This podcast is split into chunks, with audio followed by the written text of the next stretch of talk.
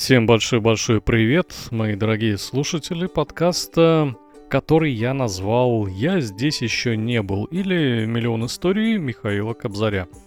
Я рассказываю про свои путешествия. Дело в том, что до этого было написано огромная гора отчетов, я их продолжаю писать. Вот недавно я ездил в Минск, Беларусь, уже готов отчет, пока еще не озвучен.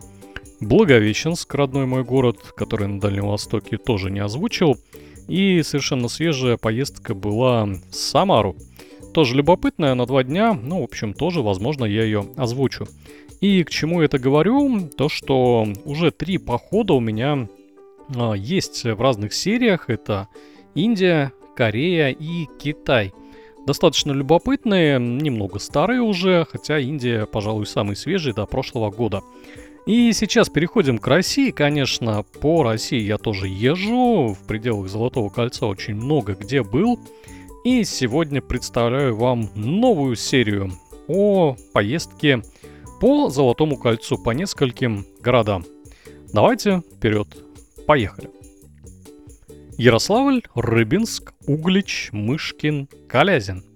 Велопробег в августе 2022 года. Первая часть. Собрались два товарища прокатиться летом по Золотому кольцу. Продумали все как следует, заброску, питание, стоянки, конечно, трек. И тут появилась девушка. И поехала с ними. Получилось еще лучше. Рыбинск — это про рыб, э, вообще не знаю, давно хотел там побывать. А в Ярославле я был один раз до этого зимой, по работе, ничего не понял, но город понравился. Калязин, там же огромный радиотелескоп. Ну, как на него не посмотреть? И в финале Дубна, ГЭС и большущий Ленин. Ну и, конечно, огромная Волга. В итоге родился план велопохода. Ярославль, Дубна. Ехать, по сути, недалеко, можно выбраться на выходных и взять пару дней отгула. Транспорта ходит всякого очень много, чтобы добраться до точки старта и обратно от финиша доехать до дома. Я взял два выходных дня на работе, а Александр и Аня, мои коллеги по походу, догуливали отпуск. Получилось 4 дня. Как раз покрутить около 200 километров, э, посмотреть кучу городов Золотого кольца, выспаться на природе и, конечно, посидеть у костра. Подготовка заняла немного времени, я чуть подкрутил тормоза на велике, Саша поменял покрышки на бескамерные, но Аня вообще профессиональная туристка и только вернулась из очередного велопутешествия. И тут же поехала с нами в другое. Еды в этих местах много, сетевые магазины, мелкие точки с водой и мороженым. Не пропадем.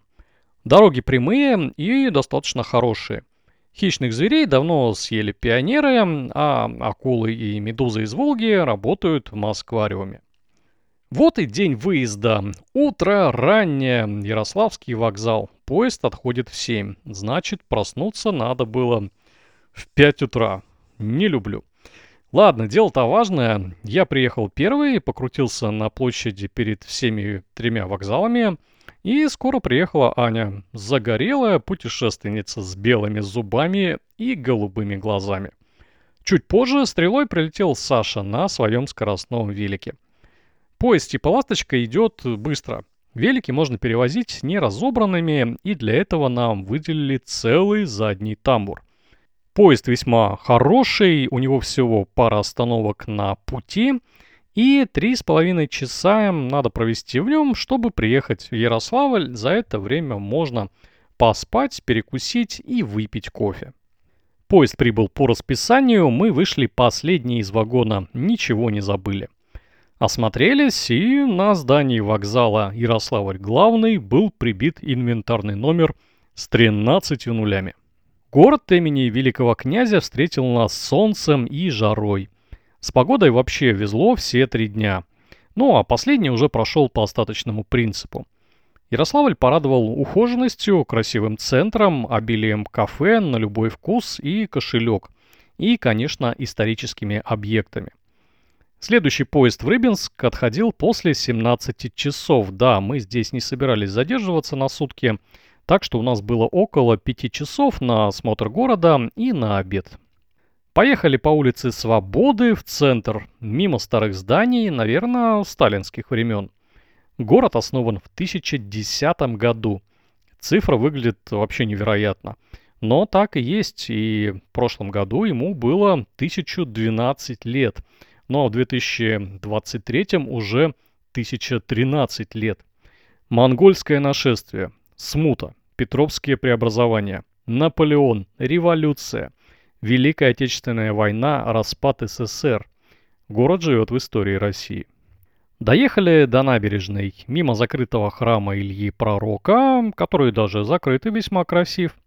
Полюбовались на Волгу, такую большую и спокойную. И покатили к самому известному месту на фотографиях Ярославля – Стрелка. Парк с фонтанами и пешеходной зоной. Вид со смотровой площадки открывается просто завораживающий – ну а на газоне мозаикой выложен герб города. Мне он напомнил чем-то мем «Привет, медведь». Уж простите. На дальнем конце стрелки установлен монумент в честь тысячелетия Ярославля. Мы отдохнули там на лавке, Аня предложила искупаться. Ну, здесь же должен быть пляж. И правда, место нашлось совсем рядом. Мы проехали через Даманский остров, там для нас не было ничего интересного, много аттракционов, велодорожка, но палатку негде поставить. Городской пляж украшает инсталляция из больших букв, складывающихся в слово «подзеленье». Что это такое, я не догадался. Водичка нормальная, немного пахнет тиной, но в целом чистенько. Между купающихся плавают утки и никого не боятся. Народу в четверг на пляже было не очень много. Искупались, помылись, подзагорели. И теперь надо чего-то перекусить и ехать на другой вокзал. Ведь мы приехали на центральный, а уезжаем с московского. Он чуть дальше от центра. На пешеходной улице нашлось заведение со звучным названием «Крапива». В целом неплохо, но москвичи на цены не смотрят, но было вообще не совсем дешево на самом деле. По пути на вокзал заехали в храм Николы Мокрого который около местного планетария. Здесь есть где погулять. Красивейшее место и никого внутри. Тихим ходом добрались до московского вокзала. Он оказался достаточно далеко от центра, это минут 20-30 на велосипеде. Рядом с ЖД ничего интересного, пыльная дорога и спальный район. Да и вокзал мелкий, это небольшое здание, которое можно обойти вокруг за минуту. На путях стоит пара вагонов с надписью «Ласточка». Я сказал, вот на нем и хочу поехать. Билетов у нас еще не было, я пошел узнавать ценные данные, ездит ли что-то с этого вокзала в Рыбинск и сколько это стоит. В кассе меня сначала не поняли, какой поезд 6708, не знаем такого.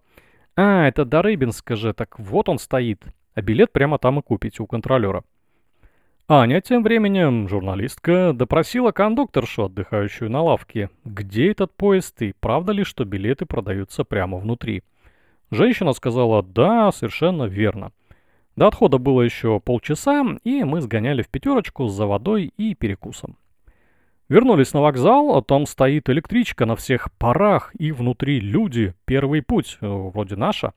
Только сунулись, а из двери та самая кондукторша женщина говорит – это не ваша электричка. Вон стоит ласточка, туда и идите. Ну вот, уехали бы сейчас в Рыбинск на медленном паровозе. Идет он туда же, но только со всеми остановками и где-то минут на 30 дольше. Наш состав, два вагона с сидячими местами и тепловоз. Железная дорога здесь без контактного провода, поэтому вход идет транспорт на жидком топливе. Ну, спасибо, что не на дровах. Вагоны довольно современные, кресла даже удобнее экспресса из Москвы. С великами проблем тоже не возникло, все три разместили в заднем тамбуре. И, кстати, с нами еще ехал велосипедист из Рыбинска, возвращался домой, но ему хватило места в первом вагоне. Народу было немного, ехать всего час, чаем кофе не поили, но туалет работает исправно и температура внутри вагона терпимая, хотя кондиционер так и не включили. В Рыбинск мы приехали уже к вечеру, и по плану у нас тут ночевка в гостинице, и я, конечно, заранее забронировал двухместный номер в отеле «Голливуд». Но он оказался довольно далеко от центра города. Аня же, как всегда, решила снять квартиру, это дешевле и ближе к центру. Тем более мы хотели еще прогуляться вечером. Ну, я уже думал отменить отель, но по правилам бронирования в случае отмены заезда списывают всю сумму и ничего не возвращают. И тут сыграл роль важный фактор. Свободных квартир и вообще гостиниц в городе не оказалось, так как выходные празднуют День города, и все занято. Вот хорошо, что я не отменил жилье, ну а ехать от вокзала нам пришлось 12 километров. По меркам Москвы это, конечно, минут 10 на метро, а вот э, в Рыбинске это другой конец длинного города, по трассе, без домов и вообще без ничего. Доехали минут за 30, гостиница была как на картинке. Велики поставили в холле, и за дополнительные 500 рублей нам принесли еще одну кровать-раскладушку – так что в компактном двухместном номере поместились три туриста. По комфорту это было, конечно, лучше палатки, тем более горячий душ и даже завтрак были включены в стоимость проживания. Рыбинс городок вообще интересный и красивый, и мы в этом убедились еще выйдя из отеля. На стене какого-то гаража было граффити Мэрилин, той самой. А напротив за деревом спрятался неизвестный дядька в шапке. Джозеф Шенк, Google подсказал, что это основатель американской киноиндустрии, представьте себе. И он родился в Рыбинске. Вот это да. Почитайте про него, очень интересная история. Все-таки мы решили погулять, и такси домчало нас до центра города за 20 минут и 300 рублей. Вот туристические места. Где-то не умеют это делать, а тут прям все в порядке.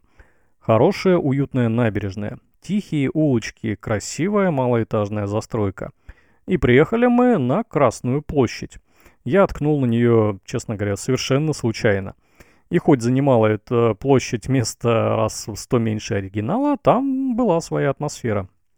На центральной улице Рыбинска есть еще одна интересная особенность. Таблички практически всех магазинов, кафе и прочих фирм были написаны в стиле дореволюционной орфографии – Выглядит это довольно странно. Ну, допустим, магнит и в конце твердый знак. Вкусвилл и тоже твердый знак. Sunlight с твердым знаком, ну, видимо, который не может закрыться со дня основания города. Вот такая вот история. Придавливая небольшой город, мы пошли на набережную и застали последние пять минут захода солнца. Какая же это была красота! Оранжевый шар падал в Волгу, оставляя раскаленную дорожку на темной воде. Прошли еще метров 500 по берегу и решили так и найти еду и отпраздновать приезд в наш второй город Золотого Кольца. Побродили, вывески со смешными названиями нас уже не радовали.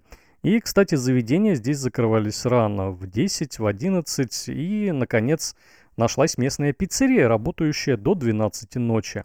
Но мы там чего-то пожевали, запили, еще прошлись минут 20 по уже темной набережной – и поехали в гостиницу. Кстати говоря, еще один приятный штрих – прокатные самокаты пока в Рыбинск не добрались. Ну, я надеюсь, и не доберутся. Такси приехало не сразу, Яндекс, Максим, что-то еще там ездило. И мы домчались по темени через весь город в Голливуд. Завтрак ожидался в 7.30, так что спокойно легли спать. Ну и про номер. Я говорил, что он был на двоих, довольно компактный. А тут еще раскладушка, которая заняла остальное пространство. Но, однако, мы улеглись без проблем, и ночь прошла спокойно.